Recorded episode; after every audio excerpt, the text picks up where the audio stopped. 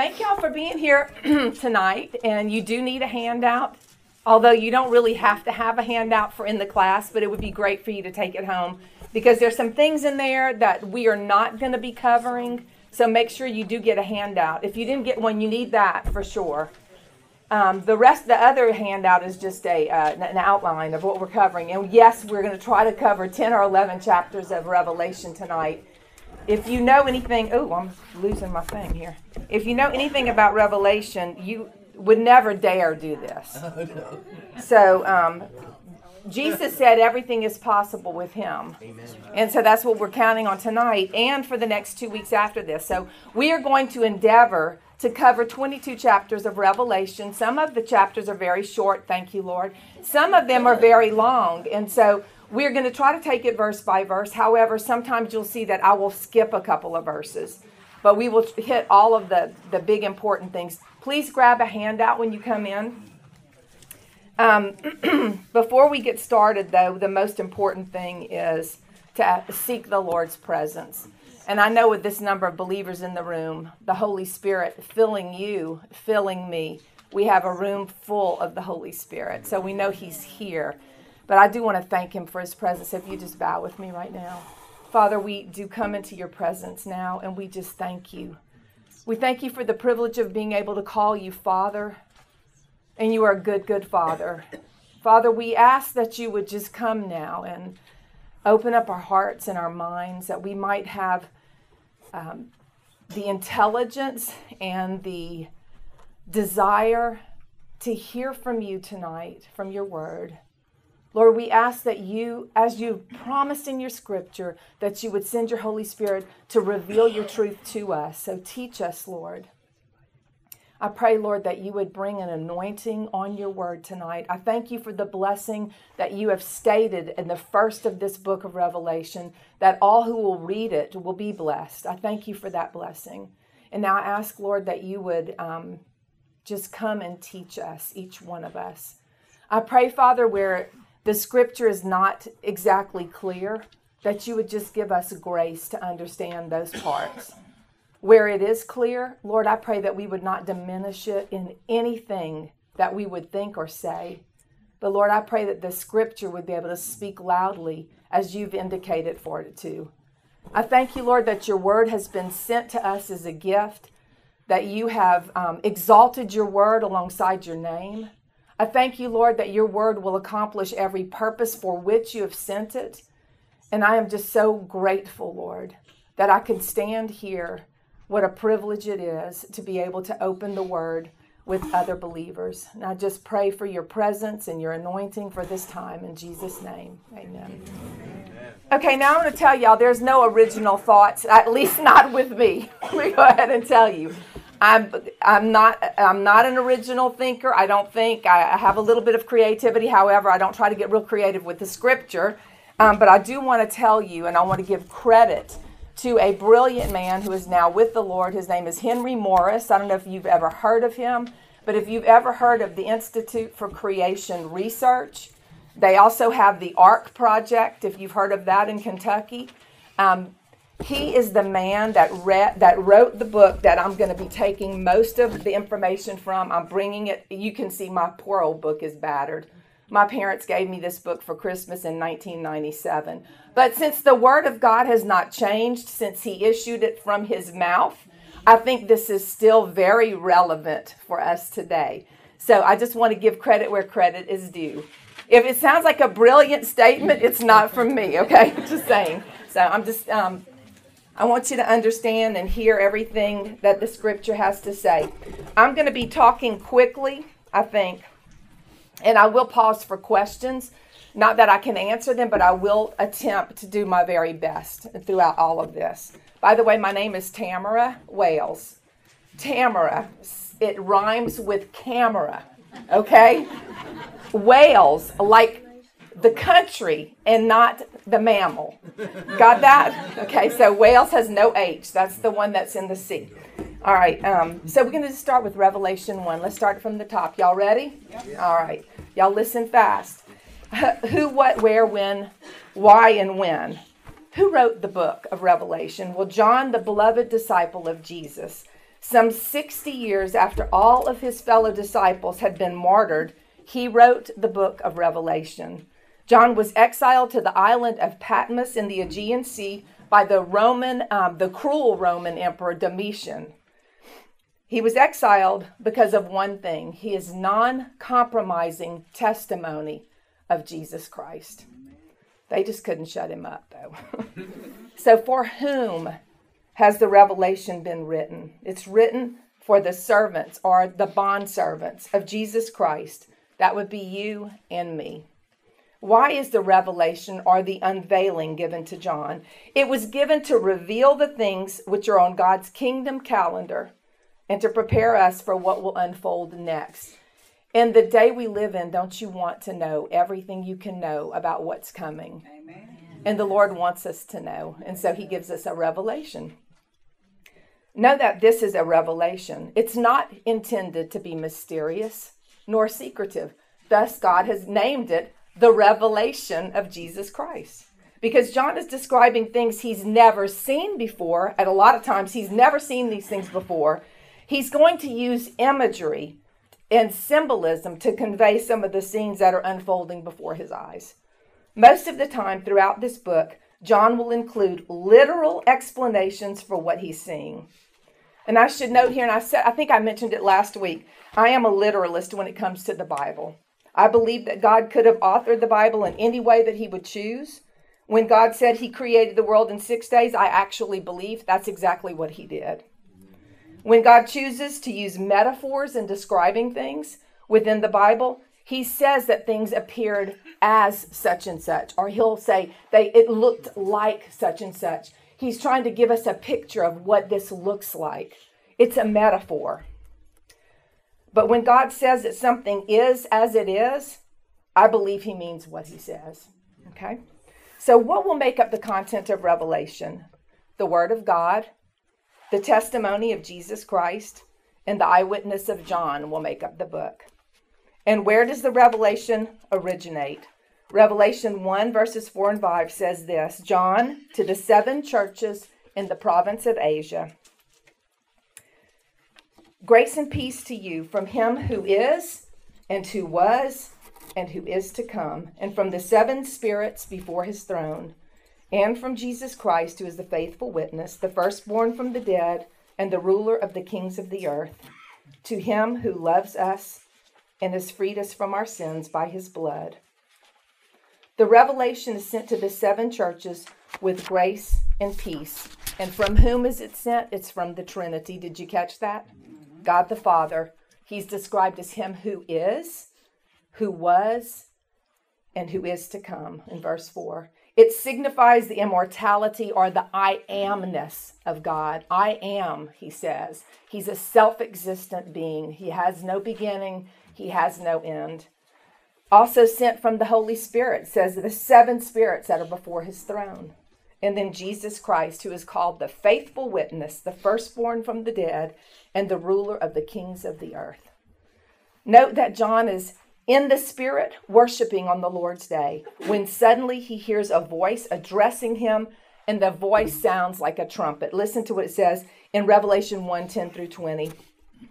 I was in the spirit on the Lord's day, and I heard behind me a loud voice, like the sound of a trumpet, saying, Write on a scroll what you see and send it to the seven churches to Ephesus, Smyrna, Pergamum, Thyatira, Sardis, Philadelphia, and Laodicea. Then I turned to see the voice that was speaking with me, and after turning, I see I saw seven golden lampstands, and in the middle of the lampstands I saw one like a son of man, clothed in a robe reaching to the feet, and wrapped around the chest with a golden sash. His head and his hair were white like white wool, like snow, and his eyes were like a flame of fire. His feet were like burnished bronze when it has been heated to a glow in a furnace, and his voice was like the sound of many waters. In his right hand he held seven stars, and out of his mouth came a sharp two edged sword, and his face was like the sun shining in its strength. When I saw him, I fell at his feet like a dead man. And he placed his right hand on me, saying, Do not be afraid. I am the first and the last and the living one. And I was dead, and behold, I am alive forevermore, and I have the keys of death and of Hades. Therefore, write the things which you have seen, and the things which are, and the things which will take place after these things. As for the mystery of the seven stars which you saw in my right hand, and the seven golden lampstands, the seven stars are the angels of the seven churches, and the seven lampstands are the seven churches. Did y'all hear that? He said what it was, and then he said, This is what it is. He said, The seven stars are the seven angels, the seven lampstands are the seven churches. So I think we have a picture of Jesus standing. That's an artist rendition, of course. John did not write, draw this picture, but someone else did and tried to get all of the characteristics from the scripture in there. And I'm sure it was a frightening sight for John to have seen Jesus like this. Who alone can this be? I answered, it's Jesus, right? Who, who, who else is first and last? Who else was dead and is now alive forevermore? Jesus. Who else speaks with a sharp two edged sword coming out of his mouth? Okay, he is Jesus, and he is in the midst of his churches here in this description, and he is in the midst of his churches today. The seven lampstands are the seven churches, the seven stars are the seven angels. Let's talk about the stars for just a minute. The stars are actual angels. And why do I say that? Because 67 other times in Revelation, we he calls stars angels. Okay? So 67 times. We can conclude that true churches of the Lord today are assigned individual angels for the purpose of watching over and guiding them. Pastors, they come and they go, don't they? But the assigned angels always remain. And as believers, we also are assigned angels. Let's talk about Hades. Hades, and I'm wondering why I have the Hades thing right here. Oh, because he descended into Hades. Okay, I'm so sorry. I'm looking at my notes. Hades Hades, we need to um, understand what Hades is. What's the difference between Hades, Sheol, the bosom of Abraham, paradise? All of these terms are used in the Bible. So let's talk about them for a minute. Hades is the Greek equivalent to the Hebrew word Sheol. They both refer to the place where human spirits go at the time of death. Hades is a real place currently existing in our cosmos and holding the spirits of the unsaved dead. Unsaved dead. Until the crucifixion and the death of Jesus, this place held all spirits of the dead, both saved and unsaved, though they were separated by a great gulf. Remember the story Jesus told about Lazarus and the rich man? I don't know if you remember that. And where was Lazarus? You recall? He was in the what? He was in the bosom of Abraham. But what could he see? He could see over a chasm. And what could the rich man see? He could see Lazarus being comforted in the bosom of Abraham. And, and the rich man tried to get some help from Lazarus, who he had abused all his earthly days, if you remember. But there was a great chasm fixed. And if you recall, Abraham told the rich man that this chasm is fixed and we cannot go there and you cannot go here. So there is all the unsaved dead before Jesus crucified. They all were in the same place, yet divided by a great chasm. Okay. This compartmentalized Hades took a dramatic change upon the death of Jesus. He descended into Hades to proclaim his victory to the evil spirits incarcerated there and then he dramatically set those free that were saved and led them to heaven. Now, this might sound like something you've never heard before, but I'm going to show you in scripture where we can see the evidence of it. The pre Calvary believers that lived safely in Abraham's bosom had trusted God's word that one day they would be redeemed. Now the Redeemer had come and paid the redemption price in full, and he, Jesus, escorted them from Sheol into heaven. How is it that Jesus describes himself as holding the keys of both death and Hades? How does he get the keys? He descended into Hades. In Ephesians, we see Paul writes, Therefore it says, When he ascended on high, he led a host of captives and he gave gifts to men. In saying he ascended, what does it mean but that he had also descended into the lower regions, the earth? He who descended is the one who also ascended far above all the heavens that he might fill all things. Christ rendered Satan powerless. In order to take keys away, you must first defeat the one who has them, right? Okay, and Hebrews says, Since therefore the children share in flesh and blood, he himself likewise partook of these same things, that through death he might destroy the one who has the power of death, that is, the devil, and deliver all those who the fear of death were subject to lifelong slavery. Christ proclaimed victory in Hades. First Peter tells us, For Christ also suffered once for all, the righteous for the unrighteous, that he might bring to God, but bring us to God, being put to death in the flesh, but being made alive in the spirit, in which he went and proclaimed in, to the spirits in prison, because they formerly did not obey, when God's patience waited in the days of Noah, while the ark was being prepared, in which a few, that is, eight persons, were brought safely through the water. Death's power was overcome. Romans tells us we know that Christ, being raised from the dead, will never die again. Death no longer has dominion over him. All right. Any questions on chapter one? That's going to go quickly. I'll take this off before I suffocate. Okay. Do y'all understand the whole thing about Hades and all of that? Okay. If you recall, when Jesus uh, rose from the dead, do you remember what happened on the streets of Jerusalem? I mean, I'm sorry, when he was crucified, do you remember what happened on the streets of Jerusalem? Do you remember that they were spirits that were walking around the streets? Those were those that were um, led to freedom from, um, from, from Hades. Chapters 2 and 3, I've titled Letters from the Heart of Jesus. Chapters 2 and 3 deal with the specific instructions and warnings and exhortations to the seven churches that Jesus enumerated to us in chapter 1. A lot can be said about these messages. Look, whole sermons are, are given on each of these seven seven messages. I just want to tell you, we're going to do a flyover, okay? It's going to be very, very quick. Note that there are seven churches, seven. The perfect number representing the complete church of Jesus Christ in all the world and for all time.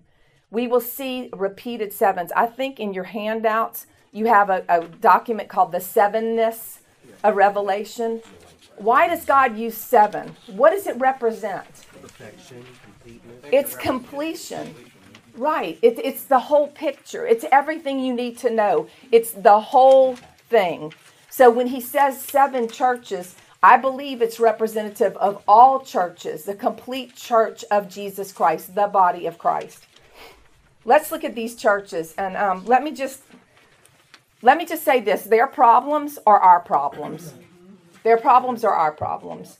We must take the letters personally, both for ourselves and for our church. Okay, so number one, I call it the fallen out of love church, and it's Ephesus. Like a marriage that has gone stale, this church has lost that loving feeling. the, the church the church at Ephesus is the oldest, the largest and the strongest of the seven churches. This church had a good strong start, but the love grew cold. Though its good deeds continued, they were without the original passion of first love. And a couple of questions. Do you remember the caliber of your first love of Jesus immediately following your salvation. Do you remember that? That passion for Christ. You wanted to tell everybody. It was the most important thing that had ever happened to you because it was the most important thing that had ever happened to you. You were snatched from hell and you were given a place in heaven. You were redeemed. And that was exciting and passionate. But somehow, sometimes we get to a place where we can't remember. We can remember it, but we're not living that passionate love for Christ anymore. And Jesus nailed them on this. He said, You've lost your first love. The second question I would have for you is How would you rate your love now? Have you lost your passion for Christ? Get it back. Get it back. The Nicolaitans had gradually infiltrated this church at Ephesus. They were leading astray those who desired to know Jesus, and they taught a false God. There were, they were false prophets. Do you think we have false prophets today? Yes. in our churches. They look a whole lot. Of, they look a lot different. In some, I mean, they they they can manifest in so many different ways. But how do we know what a false prophet looks like? Well, the scripture tells us, and it's wise for us to know so we can recognize what's not legitimate from God. And here's some um, of the qualifications. John gives us all of these. First John 4 3 says, Every spirit that does not confess Jesus is not from God. This is the spirit of the Antichrist, which you heard was coming, and guess what? Now is in the world. He's already in the world. Second John 7 says, For many deceivers have gone out into the world, those who do not confess the coming of Jesus Christ in the flesh. Such a one is the deceiver and the Antichrist. And then um, the next one, Second John 10 says, If anyone comes to you and does not bring this teaching, do not receive him into your house or give him any greeting. Let me warn you, when they come to my door, because they do all the time, do they come to your door? It may be because where I live on Bork Road, and I have a big circular driveway, and everybody turns around on our driveway because it's gravel and it's not cement. I think that's why the people turn around. Our, but they come, and we get these visitors all the time from some local cults. Y'all know what I'm talking mm-hmm. about. They want to talk to you about your relationship with Jesus Christ. I take this scripture and I read it to them. I get my Bible and I say, Stay right here. I'm going to go read you a scripture. And I turn to Second John 10 and I read this. I say, You do not bring the same teaching. And so you're not welcome in my house. And um, I have, it doesn't take a lot of boldness to read the scripture and just tell them to have a good day, but we don't agree on this. Don't let them into your house. Don't think you're going to convince them. Okay, let's talk about the second church. It's the persecuted church, and um, it is the church of Smyrna. Listen to the name Smyrna. It comes from the word myrrh. And what is myrrh known for? for? Do you remember? It's a burial spice. It was the spice used for the dead bodies, to prepare the dead bodies for burial. It was prophetically presented to Jesus by the wise men. Do you remember? It's interesting to note that until myrrh is crushed, it will not release its fragrance. This church is the crushed church of Smyrna. Being crushed was the distinguishing characteristics of this church. One of John's converts, Polycarp, was a pastor here until his martyrdom in AD 155. Though they are being crushed, Jesus called them rich. Though they are dying, they are not afraid. They had found Paul's words to be true that he wrote in Romans, Romans 8, 38 and 39. For I am sure that neither death nor life, nor angels nor rulers, nor, thing pre- nor things present, nor things to come, nor powers, nor height, nor depth, nor anything else in all creation will be able to separate us from the love of God in Christ Jesus our Lord. And then James says, Blessed is the man who remains steadfast under trial, for when he has stood the test, he will receive the crown of life which God has promised to those who love him. Then Second Corinthians, for this light, momentary affliction is preparing for us an eternal weight of glory beyond all comparison. Within 200 years of this letter, some 6 million Christians were martyred under the oppressive Roman Caesars. But as it is said, the blood of the martyrs is the seed of the church. Y'all heard that saying mm-hmm. before? It's like wherever blood is shed of a Christian, it plants seeds for many churches to come. This martyrdom caused the scattering of the church into the entire world. Persecution is again on the rise. The number of Christians the number of Christian martyrs in the 20th century alone was greater than the combined number of every century previous. Did you realize that? Martyrdom is on the rise. What do you see as evidence in America that persecution of Christ is on the rise? Do you see any evidence that it's on the rise now? What What would you say? Praying in schools. No praying in schools. Yeah. Closing of churches. Closing of churches because of COVID. Some are still closed. Mm-hmm. What else do you see? Uh, they even making completely all online churches. I'm like, God meant us to be face to face. Okay. Not across the water talking to each other. Okay, so online churches, but you see evidence all around of the persecuted church, don't you? Okay.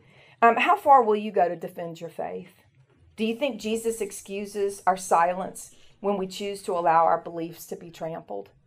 Sometimes it's easy just to be quiet, isn't it? Sometimes it's easy not to stir the pot. Just keep quiet.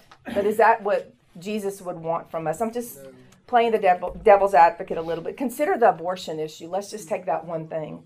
Though we know God's stand on abortion, right? We do know God's stand, right? He's the giver of life. Okay? Um, our nation has legally, legally eliminated the lives of approximately 900,000 children each year for the past 10 years. This is actually a reduction in the number of abortions, which peaked in 1990 let's look at but we a lot of us just be quiet and we keep to ourselves on these matters but these are important matters to god because we don't want the persecution. We don't want the stigma that comes with oh look at that bible thumper over there that jesus freak. They just you know have can't keep them etc etc y'all get what i'm saying. Let's look at the third church. The compromise church is pergamum within the city of pergamum was located the largest altar in the world one of the seven wonders of the world at the time which was the great altar of Zeus. It stood on the highest hill of the city and it towered 800 feet over the plain. The doctrine of Balaam, among other things, was the inclusion of sexual practices in the worship of other gods within the church. Here, the church of Pergamum had not stood firm against such things, but had actually allowed compromises to enter into their church on several fronts. The church tolerated and even allowed false doctrines and worldly thinking to become part of the doctrine. It compromised the whole counsel of God's word to accommodate the popular culture of the day. Did y'all hear that? Okay, unless we allow the word of God to confront our thinking and our attitudes on a regular basis, we will also be swept away into compromise. Mm-hmm. You can see you can see it happening. You can see it happening in our own lives. You can see it happening in the generation beneath us. I have young adult married children, and I can see it in the way they're parenting. You can see the compromise sneak in. Can you recall a time in your life when the double edged sword of the word separated something out of you? Is God convicting your heart about anything today? Is there something you've compromised and He's calling you back?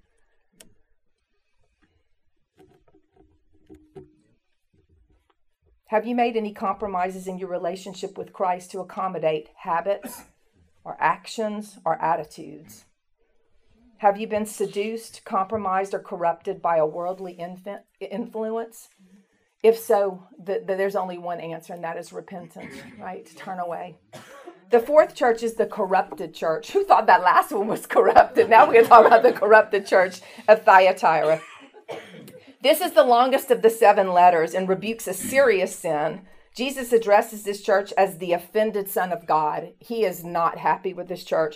Even though this church was abounding and growing in good works and ministry, the prevailing doctrine was failing miserably under the leadership of an immoral woman who he calls Jezebel. Heard of her before, huh?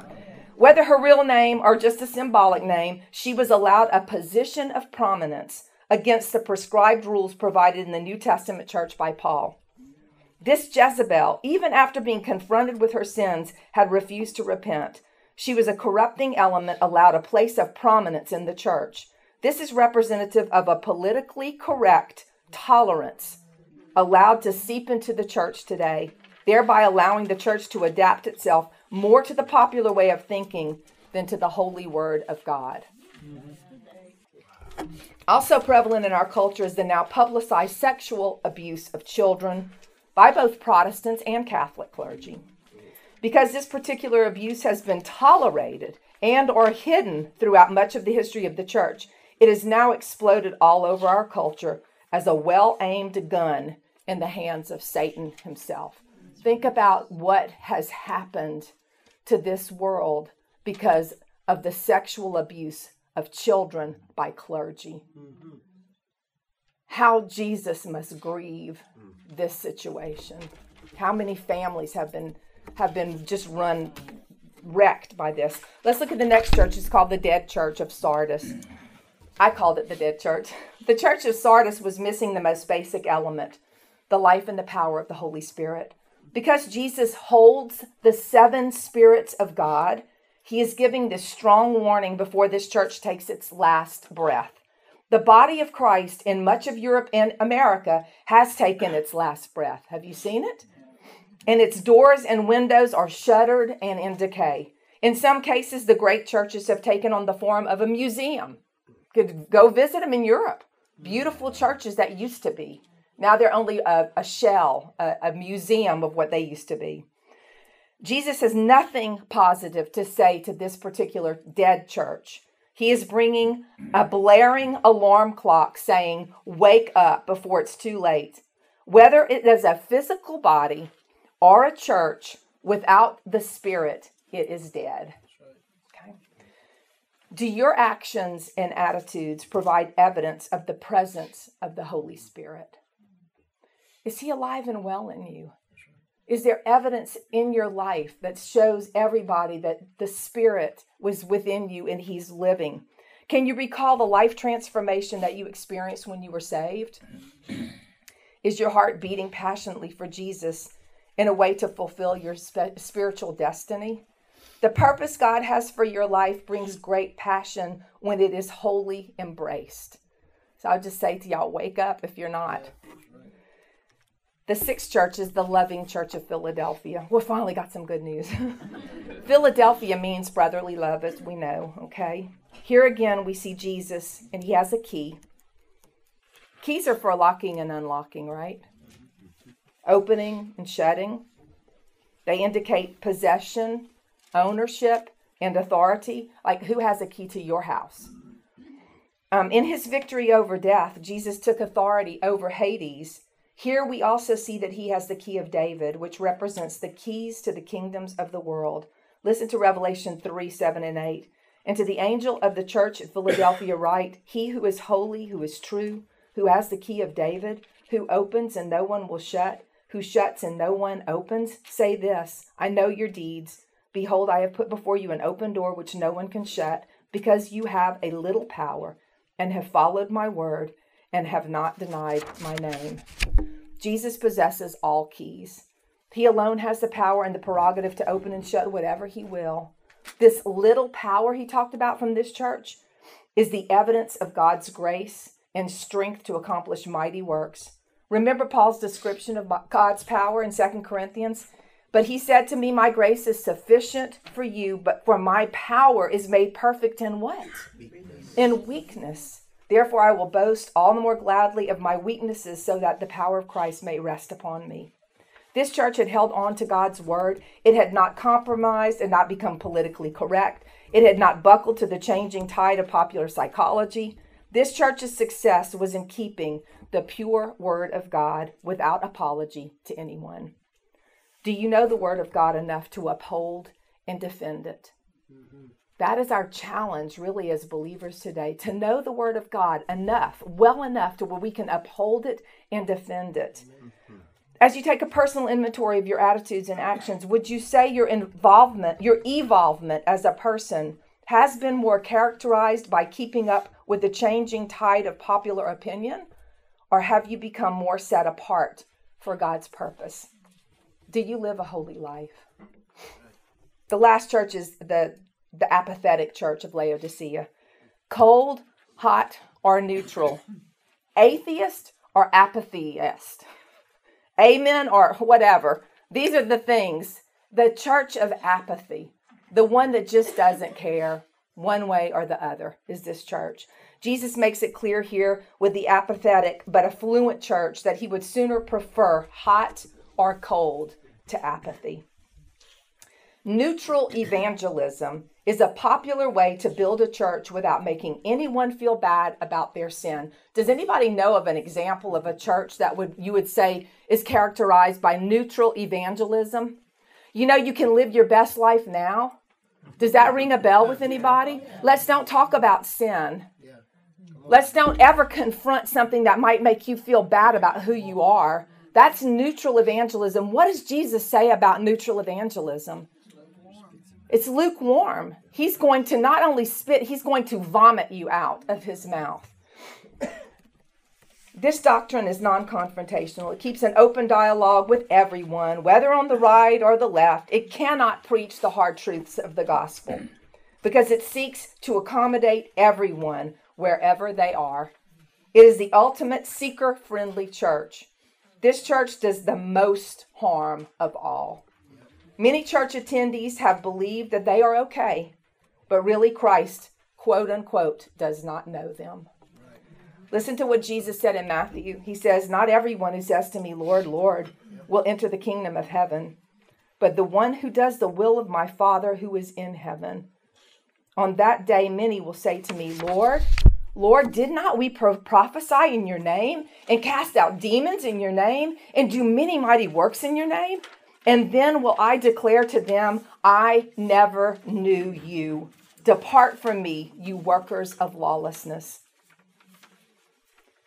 Have you allowed yourself to be judged by the word of God?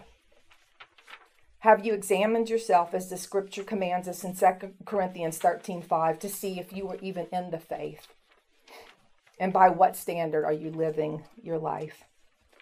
2 Timothy 4 3 says, For the time is coming when people will not endure sound teaching, but having itching ears, they will accumulate for themselves teachers to suit their own passions.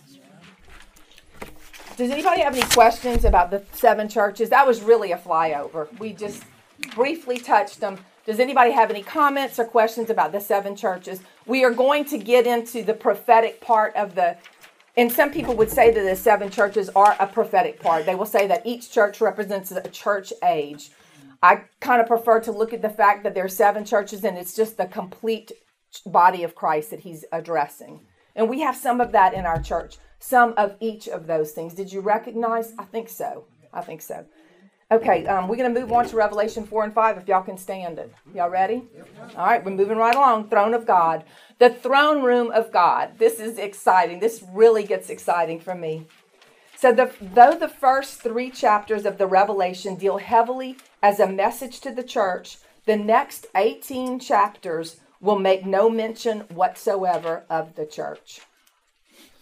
Beginning in chapter 4, the Revelation deals with, quote, those things that are to take place after this.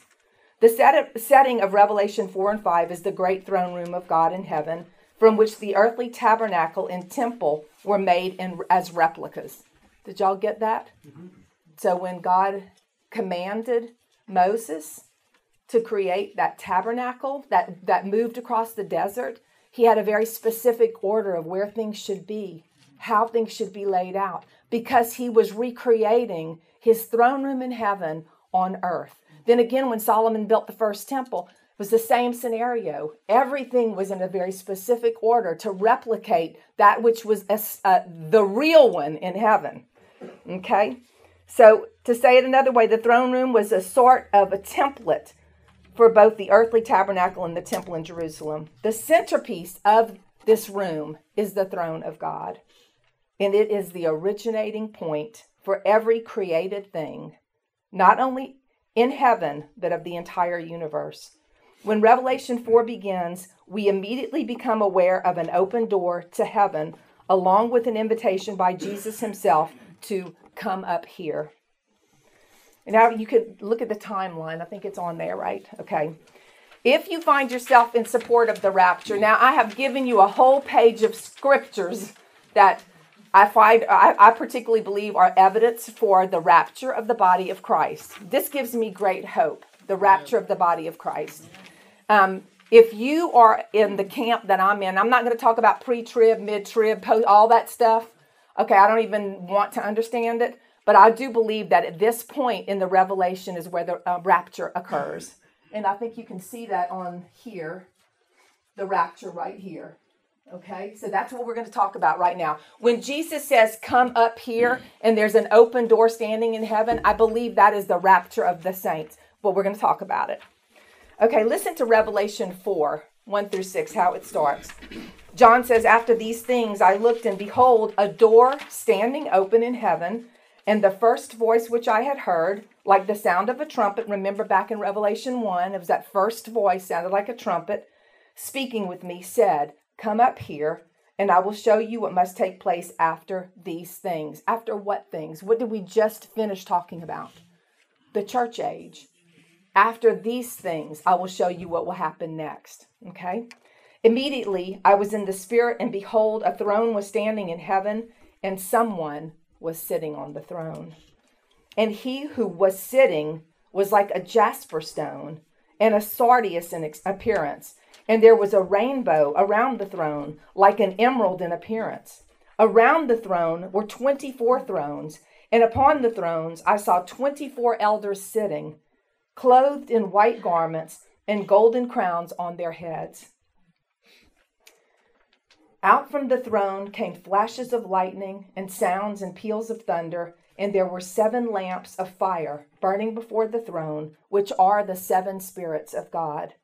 And before the throne there was something like a sea of glass, like crystal, and in the center and around the throne, four living creatures full of eyes, front and behind.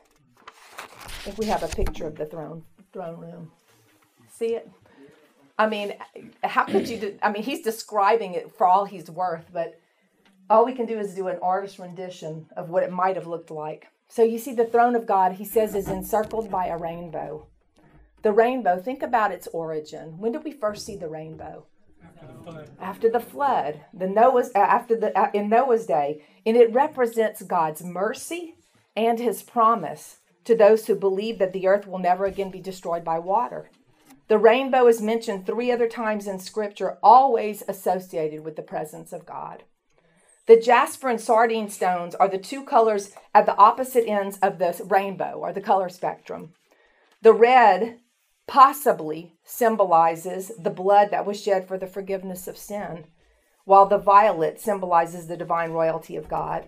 But note that even in the design of the throne room of heaven, everything, even the colors of the rainbow, is placed purposefully. And when he had the tabernacle and the temple built, everything was purposeful.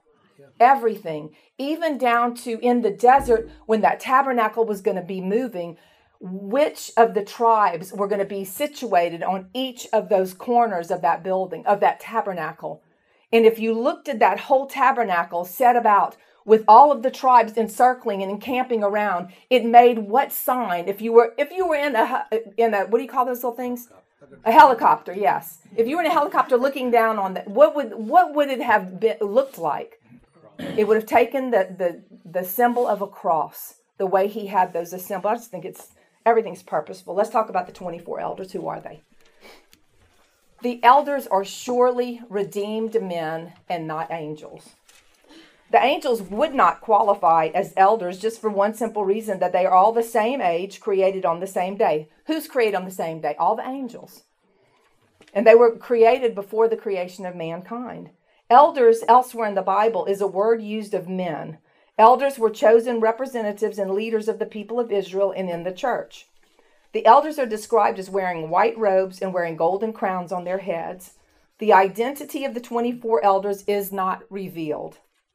Suffice it to say that these men were chosen by God to sit in a position of honor, possibly dependent on merit ascribed to them by God Himself. It seems unlikely to me that the 12 apostles would make up part of the 24 elders, and I only say that for one reason John doesn't have a throne. Y'all notice he's talking, he sees the 24 elders, and he's not. He's not there. So I'm just thinking to me, it just makes sense that the 12 apostles are not part of those 24 elders, but we don't know. God doesn't tell us. And so it's okay. We just, okay, so after hearing the anthem of the cherubim, which are the four living creatures, the 24 elders descend their own thrones to bow before God and they sing a song of thanksgiving. The crowns they had received for their faithful service to God, they would now return to God in praise. Everything belongs to Him anyway. Mm-hmm. Everything begins and ends with him. The elder song is an anthem of thanksgiving, not for salvation as might be expected, but for God's creation of the world. To every atheist, evolutionist, and weak in faith Christian, God as creator is the foundation of this story. He began back in Genesis. It is culminated here. He created all for his pleasure. Revelation 4:11 says this, "Worthy are you, our Lord and our God, to receive glory and honor and power, For you created all things, and because of your will, they existed and were created. Let's look at the living creatures. Revelation 4 6 through 8. Who are these four dudes? It says, And before the throne there was something like a sea of glass, like crystal, and in the center and around the throne, four living creatures full of eyes in front and behind. Can you even imagine? I mean, just give me two eyes, you know? More than that, it's kind of freaky. I mean, you know, with the Cyclops, I, I, it just gets weird after two eyes. But he says full of eyes before and behind. That just tells me in front and, be- and behind, in the back. The first living creature was like a lion, the second was like a calf, and the third creature had a face like that of a man. Then the fourth creature was like a flying eagle. And the four living creatures, each one of them having six wings, are full of eyes. He says it again around and within, and day and night they do not cease to say, Holy, holy, holy is the Lord God, the Almighty, who was and who is and who is to come. Do we see a picture of the living creatures? kind of see them. They have six wings. So there's only these in the Bible that are ever talked about. And we'll see them again in the book of Ezekiel, the four living creatures. Okay, these four angels are closer to God than any other created being, and that would suggest that they take the highest position in the hierarchy of the heavenly host. These are undoubtedly the very same angels described here in Ezekiel. As for the likeness of their faces, each had a human face the four had the face of a lion on the right side, the four had the face of an ox on the left side, and the four had the face of an eagle. Seems like the same guys they're talking about. In Revelation, the four faces of the angels are that of a lion. Would you say he is the greatest of all wild animals? The ox, that's the greatest of all domestic animals. The eagle, the greatest of all flying animals. And man, the greatest of all creation. These six winged, multi eyed angels have but one single job description to sing an unending song of praise to the Lord. As Revelation 5 opens up, the highest court is called to order with the awesome Ancient of Days seated on the bench. Think of it as a courtroom now because we're going into that, that phase of Revelation. Court is now in session and the evidence against sinful man has been weighed in the just balances of God. The verdict has been pronounced, and the sentence is about to commence. And we already know what the sentence is because Paul tells us For the wages of sin is what? Death. It's already been passed. The verdict has already been read aloud all through the pages of Scripture. And to each of us, we have a choice to make. What are we going to do with our sin? because the wages of sin is death. But the what? But the gift of God is everlasting life. So it's our choice, like it's every person's choice who, who lives and, and breathes on this planet. So the earth here is roiling in sin at an unprecedented rate since the removal of the light and salt of the church. Now, if you believe like I believe, the rapture has already happened when this courtroom comes into order, okay? So now consider with the church removed, the light and the salt has been removed from the earth. The living presence of the Holy Spirit within all of the believers has been removed from the earth. Mm-hmm. So, what is going to be left? Is going to be sin. The roiling sin, just I, I just can't even imagine how bad it's going to be. Man has been abandoned now to his own wickedness as the judge of the universe begins the purging process of the earth. And the scroll with its seven seals is held aloft for all of heaven to see, but who is worthy to open it? And those are the next words we're going to read. So John says, I saw in the right hand of him who sat on the throne, that would be God, a scroll written inside and on the back, sealed up with seven seals. And I saw a strong angel proclaiming with a loud voice, Who is worthy to open the scroll and to break its seals? And no one in heaven or on the earth or under the earth was able to open the scroll or to look into it. Then I began to weep greatly because no one was found worthy to open the scroll or to look into it. And one of the elders said to me, Stop weeping. Behold, the lion that is from the tribe of Judah, the root of David, has overcome so as to be able to open the scroll and its seven seals. And I saw between the throne with the four living creatures and the elders a lamb standing, as if slaughtered, having seven horns and seven eyes, which are the seven spirits of God sent out into all the earth. And he came and took the scroll out of the right hand of him who sat on the throne. When he had taken the scroll, the four living creatures and the twenty four elders fell down before the Lamb, each one holding a harp and golden bowls full of incense, which are the prayers of the saints. What a picture. See Jesus as a, a slaughtered lamb. Because the earth has been held captive by the archenemy of God since the Garden of Eden, it must now be redeemed by the one who qualifies by God's standards. Who but Jesus can redeem sinful man? Who but Jesus can reclaim the fallen world? Who but Jesus meets the unique criteria of being all divine and all man, yet without a sin debt? Note that Jesus appears in Revelation 5 not as the white haired, fiery eyed warrior as earlier depicted in chapter 1, but now he appears as the one and only Lamb of God that was slain from the foundation of the world. It is in the capacity as the sacrificial Lamb of God that Jesus paid the redemption price for fallen mankind and reclaimed his right as owner of the earth. He has now entered the court as the only one qualified to open the scroll. He has paid the redemption price of the earth with his blood. Now we see a picture of an actual seven sealed scroll. This is found, it's in the um, Jerusalem, the Archive Jerus- um, Museum in Jerusalem. I'm sorry. So it is actually it would be a it would be a scroll just like this. It was written on both sides. The exact same thing copied on the inside is copied on the outside. So it's a double deed. It's called a double deed. Let's talk about the scroll. The scroll sealed with seven seals will have been a familiar sight to John. Typically, a title deed to a parcel of property would be written on two scrolls, one sealed and the other left open for anyone to see. In the case that a scroll is written on both sides and sealed with numerous seals, indicates that it is a double deed with the exact information written on both sides or an epistograph.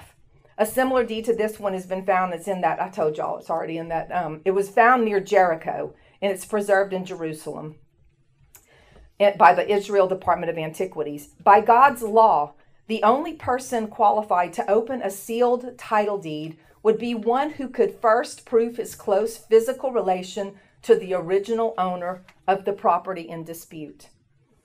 This person would also have to prove his financial means to pay the redemption price. Jesus is identified by one of the 24 elders as being exactly that person with regard to ownership of the earth. The lion of the tribe of Judah, the root of David that has overcome. With this identification in the courtroom of heaven, the proof of Jesus' position and authority to claim the title deed of the earth is cinched. Let's look at the physical appearance of the lamb. First of all, you see the marks of death. They were visible, yet the lamb was standing alive. First Peter tells us, but with the precious blood of Christ, like that of a lamb without blemish or spot, he was foreknown before the foundation of the world but was made manifest in the last times for the sake of you. He has seven horns. Horns represent power throughout all of Scripture. Seven horns represent what do you think? What kind of power? Ultimate, Ultimate complete power, right? Because it's seven. He has seven eyes. One eye is able to see and deduce knowledge, while seven eyes indicate complete sight or omniscience. He can see everything. He can see inside our hearts right now. Zechariah says, For whoever has despised the day of small things shall rejoice and shall see the plumb line in the hand of Zerubbabel. Those seven, these seven are the eyes of the Lord which range through the whole earth. And then Proverbs tells us the eyes of the Lord are in every place, keeping watch on the evil and the good. Now talk about the seven spirits of God because the Lamb was said to have had the seven spirits of God also. The seven spirits of God sent out into all the earth indicates omnipresence. Once again, the seven spirits indicating the encompassing presence of God. Jeremiah 23 says, Am I a God at hand, declares the Lord, and not a, God far away? Can a man hide himself in secret places so that I cannot see him, declares the Lord? Do I not fill heaven and earth, declares the Lord? Do we have any question about who this is or his power? Let's talk about heaven's increasing worship of the Lamb. Are y'all getting t- uh, tired now? Are y'all getting tired? Okay, just keep on plumbing through this here.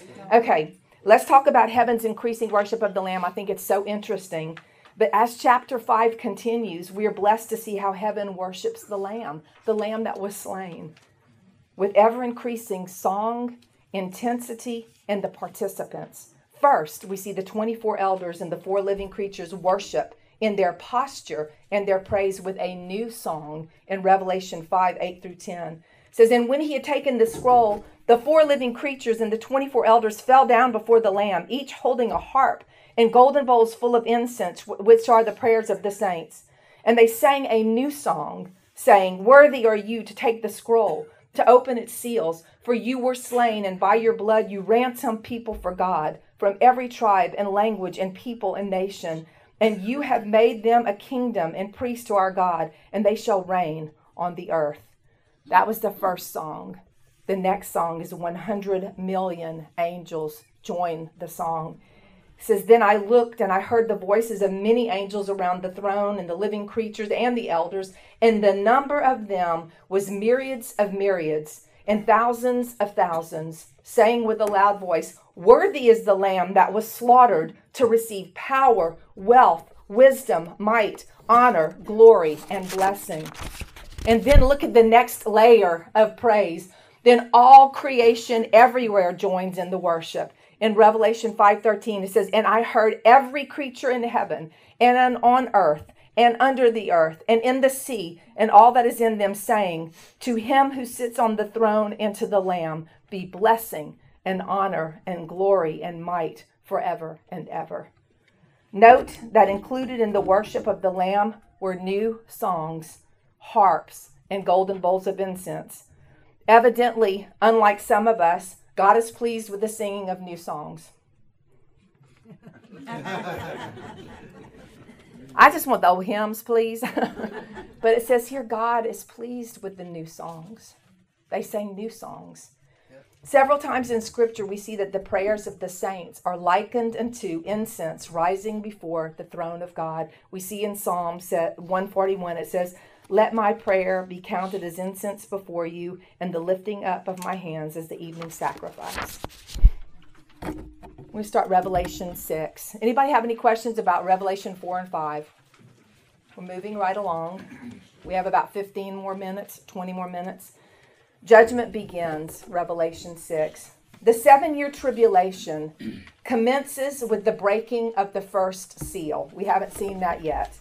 Other biblical names for this, the greatest judgment on mankind thus far, are the days of the Lord, the day of the Lord, the 70th week of Daniel, and the time of Jacob's trouble. They all refer to the same series of judgments. Isaiah says, For the Lord of host has a day against all that is proud and lofty, against all that is lifted up, and I shall and it shall be brought low. Ezekiel says, For the day is near, the day of the Lord is near. It will be a day of clouds, a day of doom for all the nations. Daniel says, 70 weeks are decreed about your people and your holy city to finish the transgression, to put an end to sin, and to atone for iniquity, to bring an everlasting righteousness, to send to seal both vision and prophet, and to anoint a most holy place. And Jeremiah says, Alas, that day is so great there is none like it. It is a time of distress for Jacob, yet he shall be saved out of it. The word come that each of the four living creatures speaks in this following passage we're about to read from Revelation 6 is also the same word for the word go.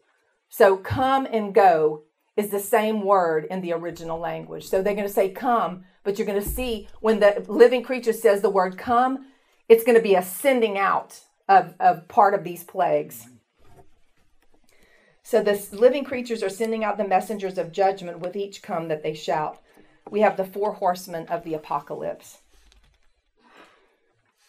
The first seal is a conqueror on a white horse. Revelation 6 1 and 2 tells us. Then I saw when the Lamb broke one of the seven seals, and I heard one of the four living creatures saying, as with a voice of thunder, Come. I looked, and behold, a white horse and the one who sat on it had a bow, and a crown was given to him, and he went out conquering and to conquer. These horses are symbolic in heaven of very real events which will now unfold on the earth. The white horse and the rider are sent out by the Lamb to conquer. The next time we will see a white horse with a rider will be in Revelation 19. The rider there is none other than Jesus. He's identified. Here, there is a debate among scholars as to the identity of the rider in Revelation 6 2. Could it be the Antichrist sent out to conquer the wicked men of the world through peace talks and political intrigue? I think Kelly had mentioned he has a bow, he doesn't have a weapon. So um, he's going to speak it. He's going to speak his intrigue out. Or is this Jesus making his initial foray into the battle as ultimate conqueror? Whereas this is the only rider with a crown, thereby suggesting he is a king, the bow that he is carrying has no arrows, suggesting that he will perhaps be a statesman like the Antichrist. Antichrist or Jesus Christ? The Bible does not say, but there seems stronger evidence that this rider is the Antichrist. The second seal is war. Revelation 6, 3 and 4 says, When he broke the second seal, I heard the second living creature saying, Come. And another, a red horse, went out, and to him who sat on it, it was granted to take peace from the earth, and that people would kill one another, and a large sword was given to him. The red horse and horseman is given a sword to remove peace from the earth.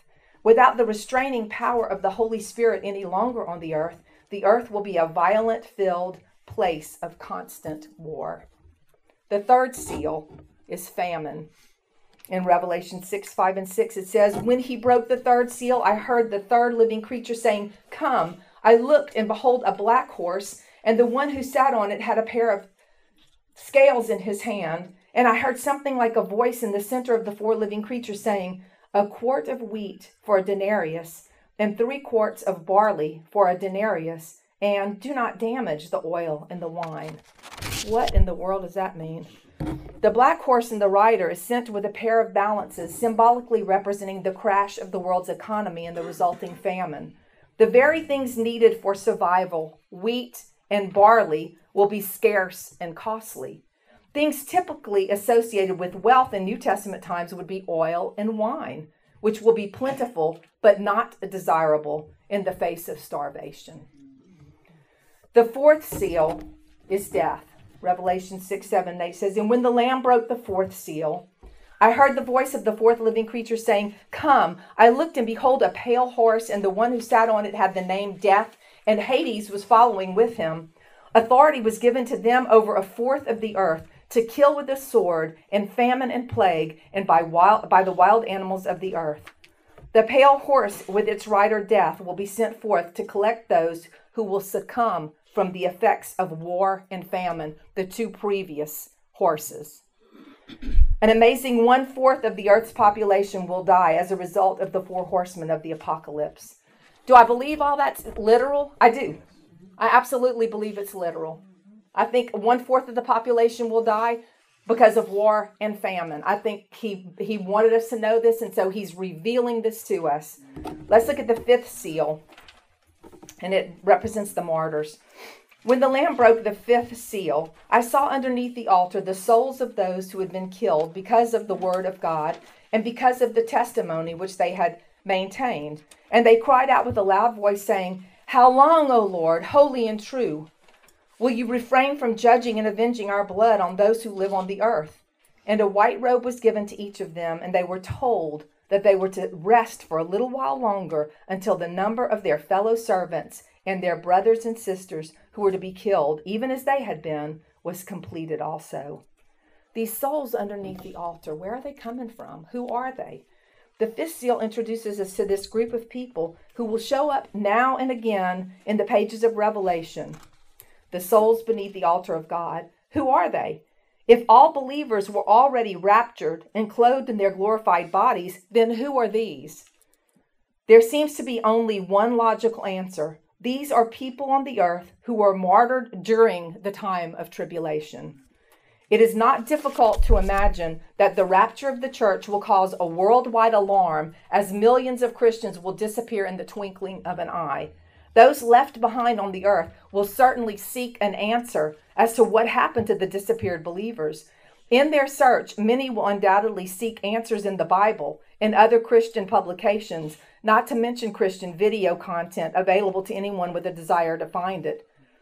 Through their search and curiosity, many will come to salvation.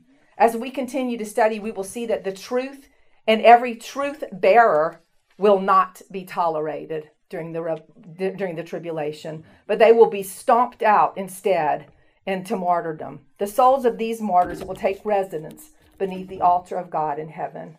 And what do they want? They say it. What do they want? They want vengeance. They cry out for vengeance and judgment against those on the earth who silenced their voices. But Paul tells us in Romans 12 Beloved, never avenge yourselves, but leave it to the wrath of God. For it is written, Vengeance is mine, I will repay, says the Lord. And we will see that in gory and grand detail. The sixth seal I called just the seal of terror. This is terror. Listen to this. He says, And I looked when he broke the sixth seal, and there was a great earthquake, and the sun became as black as sackcloth made of hair, and the whole moon became like blood, and the stars of the sky fell to the earth, and a fig tree, as a fig tree drops its unripe figs when shaken by a great wind. The sky was split apart like a scroll when it is rolled up, and every mountain and island was removed from its place. Then the kings of the earth and the eminent people, and the commanders and the wealthy and the strong, and every slave and free person hid themselves in the caves and among the rocks of the mountains. And they said to the mountains and the rocks, Fall on us and hide us from the sight of him who sits on the throne and from the wrath of the Lamb. For the great day of their wrath has come, and who is able to stand? What are the ramifications of this sixth seal? First of all, it's the first ever worldwide earthquake, and it will occur as a fulfillment of Jesus' prophecy in Mark 13 8, when Jesus said, For nation will rise against nation and kingdom against nation against kingdom. There will be earthquakes in various places, there will be famines. These are but the beginning of the birth pains. And then Luke 21, says there will be great earthquakes in various places, famines and pestilences, and there will be terrors and great signs from heaven. And you saw John describing the great signs. With earthquakes of large proportion, volcanic activity is inevitable, which would certainly cause the sun to be darkened as the smoke and the ash rise up into the atmosphere. Makes perfect sense. Joel tells us, And I will show wonders in the heavens and on the earth, blood and fire and columns of smoke. The sun shall be turned to darkness and the moon to blood before the great and awesome day of the Lord comes. And Zephaniah says, A day of wrath is that day, a day of distress and anguish, a day of ruin and devastation, a day of darkness and gloom, a day of clouds and thick darkness. The heavens will also shake, causing a shower of giant meteorites to fall upon the earth. It is quite possible that a shower of meteorite, meteorites could be the catalyst of the worldwide earthquake. Isaiah says, All the host of heaven shall rot away and the skies roll up like a scroll. All their host shall fall, as leaves fall from the vine, like leaves falling from the fig tree. That's pretty rough. Revelation 7 Judgment and Mercy. Let's talk about judgment and mercy. A question to consider at this point is a good question for us to consider. Why would our merciful Father bring such disastrous judgments on the earth if he is supposed to be merciful? Where is his mercy now? Could it be that his mercy is wrapped in judgment? Is there anything that gets the attention of a human being like a disaster? Many times it is not until the pain of disaster gets close and personal that people will turn and seek the Lord. Mm-hmm. Is God at this point still trying to persuade mankind to repent? Yes. So, in the revelation scheme of things, we have just witnessed the beginning of God's great judgment through the opening of the first six seals of the title deed to the earth. The earth has experienced a worldwide earthquake, killing one fourth of the population. Consider the ramifications of just that fact. Wars and violence run rampant since the restraining presence of the Holy Spirit was removed, along with the rapture of believers. The world is experiencing an ongoing famine, remember? which is driving up the price of commodities, thus creating a perfect storm that will soon cause the world's population to clamor for someone to save them. The Antichrist's entrance is just over the horizon. Revelation 7 1 through 3 says this After this, I saw four angels standing at the four corners of the earth, holding back the four winds of the earth, so that no wind would blow on the earth, or on the sea, or on any tree.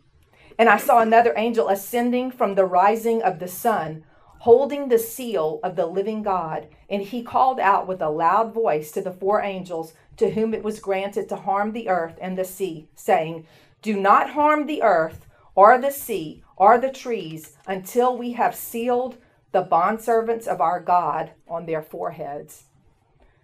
Angels have extraordinary strength, as indicated by their physical ability to master control over the wind coming from the four quadrants of the earth north, south, east, and west. Note that without wind, there cannot be rain. Without rain, there is famine. Revelation 7 4 through 8 says, And I heard the number of those who were sealed 144,000, sealed from every tribe of the sons of Israel. From the tribe of Judah, 12,000. From the tribe of Reuben, 12,000. From Gad, you see it from Asher, all of them, 12,000 from every tribe, which 12 times 12 in my growing up was 144, right? So 12,000 times 12,000, 144,000. They were all sealed with the seal of God. The great seal of God served as protection over his chosen Israelite believers, having been recently saved during the tribulation. Note that no seal is given to the Gentile believers. As God chose Israel to be his own possession, here he reestablishes his decision of old. He will not abandon his own. Even if the modern day Jew cannot accurately trace their genealogy, God has kept perfect records. This passage seems to imply that the, that the seal will be something visible. We, as born again believers, are not unfamiliar with the idea of God sealing his children, are we? There is another seal of God given to every believer, and that is what? The Holy Spirit. Ephesians 1 tells us, In him you also, when you heard the word of truth, the gospel of your salvation, and believed in him, were sealed with the promised Holy Spirit. And again, and do not grieve the Holy Spirit of God, by whom you were sealed for the day of redemption. Is there an effect of the choosing and sealing of the 144,000 that can be suggested in this chapter of Revelation. What is God's purpose for setting these 144,000 people apart? Could it be possible that the sealed Israelites have been set apart as great worldwide evangelists and preachers? Is there any evidence here that suggests that that, that that is their purpose? Yes. God uses old and new methods for evangelism. He will even use the birds of the air to preach the gospel in upcoming chapters. But here it seems possible that the sealed Israelites had a calling to evangelize the world. Romans 10:14 says, "How then are they to call on him to whom they have not believed? How are they to believe in him whom they have not heard? And how are they to hear without a preacher?" I believe that God in his great mercy will send 144,000 preachers into the world into this world of upheaval. It is not his will that any perish. The very next scene in heaven is of a vast multitude from the Gentile nations that has been saved during the tribulations. Revelation 7 9 through 17 says, After these things I looked, and behold, a great multitude which no one could count, from every nation and all the tribes, peoples, and languages, standing before the throne and before the Lamb, clothed in white robes, and palm branches were in their hands. And they cried out with a loud voice, saying, Salvation belongs to our God who sits on the throne and to the Lamb. Notice their praise is for salvation. They're being saved out of the tribulation. So, and all the angels were standing around the throne and around the elders and the four living creatures, and they fell on their faces before the throne and they worshiped God, saying, Amen. Blessing, glory, wisdom, thanksgiving, honor, power, and might belong to our God forever and ever. Amen. Then one of the elders responded, saying to me, these who are clothed in the white robes, who are they? And where have they come from? I said to him, My Lord, you know. And he said to me, These are the ones who come out of the great tribulation, and they have washed their robes and made them white in the blood of the Lamb. For this reason, they are before the throne of God, and they serve him day and night in his temple, and he who sits on the throne will spread his tabernacle over them. They will no longer hunger nor thirst, nor will the sun beat down on them, nor any scorching heat, for the Lamb in the center of the throne will be their shepherd and will guide them to springs of the water of life, and God will wipe away tears from their eyes. This great multitude, notice that the number of the multitude is so great that it cannot be counted. The multitude is taken from every nation and language in the world, Gentiles. The missing from this multitude seems to be the nation of Israel, but God's time has not yet come for his chosen ones. Romans 11:25 says, "Lest you be wise in your own sight, I do not want you to be unaware of this mystery, brothers. A partial hardening has come upon Israel until the fullness of the Gentiles has come in." This multitude is clothed in white robes with palm branches in their hands, singing a sevenfold praise for their great salvation during the tribulation. They are individually being comforted with everything they lacked while during the tribulation food, water, and shade from the harsh sunlight. We haven't gotten to the harsh sunlight, but it's coming. Their very tears are wiped away by the tender, loving hand of God, their Father. God's mercy is exhibited plainly in his bringing hell on earth in order that some will be saved from hell and hell for all eternity. Okay, we can stop there, or I can. What, do y'all want to go ten more minutes? Or y'all are y'all ready? Y'all ready? Y'all need to get out of here. Somebody want to say? Y'all want to do another chapter? Okay, let's do chapter 8. Re- Revelation 8 is an awful silence. An awful silence.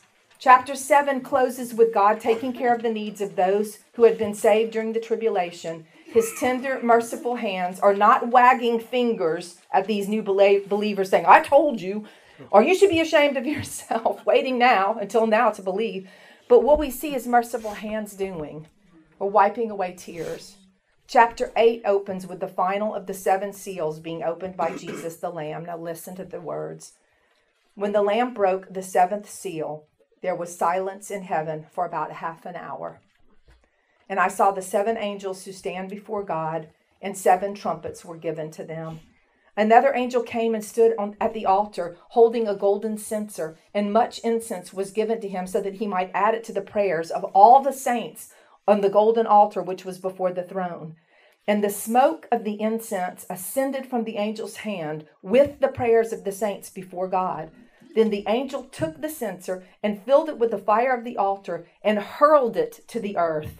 And there were peals of thunder and sounds and flashes of lightning and an earthquake. And the seven angels who had the seven trumpets prepared themselves to sound them. The trumpet judgments. Praises cease. Every tongue is silenced. A sudden eerie stillness settles on all of heaven as the Lamb opens the seventh seal. As the seal is broken, it reveals the next set of seven, the seven trumpet judgments. It's interesting to note that prior to even the first trumpet sound of judgment, an offering of incense and prayer is presented to God. The timing of this offering is critical. What does it mean? Is it a plea for vengeance or mercy? Could this be the prayer of the souls beneath the altar seeking revenge on the inhabitants of the earth that were responsible for their death? According to Revelation 8, verse 5, the prayers lifted up as incense in the censer became a fiery weapon in the hand of the angel, and the weapon is aimed at the earth. Revelation 8 7 says, The first trumpet sounded, and there was hail and fire mixed with blood, and it was hurled to the earth, and a third of the earth was burned up, and a third of the trees were burned up, and all the green grass was burned up. The first trumpet is unprecedented hailstorm, burns one third of all trees and all green grass, because the earth has already become dry and parched. Remember from the famine, the lightning associated with the hailstorm will easily ignite the forests and the grass. Revelation 8, 8 and 9 says, The second angel sounded his trumpet, and something like a great mountain burning with fire was hurled into the sea. And a third of the sea became blood, and a third of the creatures which were in the sea and had life died, and a third of the ships were destroyed. The second trumpet, a burning mountain cast into the sea, causes a third of the sea to become blood. The effect of this burning mountain will kill sea life, causing a red tide of blood in the ocean and devastate the shipping industry. Revelation 8 10 through 11 says, The third angel sounded, and a great star fell from heaven, burning like a torch, and it fell on a third of the rivers and on the springs of waters. The star is named Wormwood, and a third of the waters became wormwood, and many people died from the waters because they were made bitter. Wormwood is the deadly liquor ingredient known as absinthe. It is also translated in the Old Testament and by Shakespeare as hemlock. The deadly effect of this judgment comes from the poison that will ruin the water supply rather than the effect of the impact of the fault that the falling star makes. Revelation 8:12 says the fourth angel sounded and a third of the sun, a third of the moon, and a third of the stars were struck, so that a third of them would be darkened and the day would not shine for a third of it, and the night in the same way. One third of the sun, moon, and stars are darkened for a time. As the strength of the sun is reduced, it's not hard to imagine the disastrous effect this will have on the climate. Luke 21, Jesus says, There will be signs in the sun and the moon and the stars, and on the earth distress of nations and perplexity because of the roaring of the sea and the waves, people fainting with fear and with foreboding of what is coming on the world for the powers of the heavens will be shaken. This judgment appears to be temporary, or at least until God causes the sun's heat to int- intensify far beyond its normal output. We're going to get to that in some future judgments. The eighth chapter of Revelation ends with the eerie announcement coming from the mouth of an eagle. We've previously seen a donkey talk in Scripture. So, how difficult will it be for God to command an eagle to shout a message of doom as he flies across the sky? So, Revelation 8:13 says, "Then I looked and I heard an eagle flying in mid-heaven saying with a loud voice, Woe, woe, woe to those who live on the earth because of the remaining blasts of the trumpet of the three angels who are about to sound." By this time, certainly atheism, will be all but over following the angel of God flying through the skies announcing the judgment. What replaces atheism will be hardcore Satanism with demon worship. Hard hearted man still retains prideful rebellion and will not repent. And we're going to stop there because the next chapter is Revelation 9, and I entitle that Nightmares Do Come True. Okay? So, um, Take all this exactly as it's meant to be taken. It is the revealing of things to come. As a believer, you will see this, but you will see this from the heavenly stands. Okay? You'll see your role coming up too. We're going to see our roles as believers in the coming um, chapters of Revelation. So I hope that's not too overwhelming. I know we went super fast, but look, we covered eight chapters of Revelation tonight. That's great. Let's pray. Lord, we thank you for this time. We thank you for the um, attentive ears, the minds, Lord. I pray, Lord, that you would just um, remove from the minds anything that I said incorrectly, Lord. And I pray that you would allow the truth of your word just to sink deep into every heart.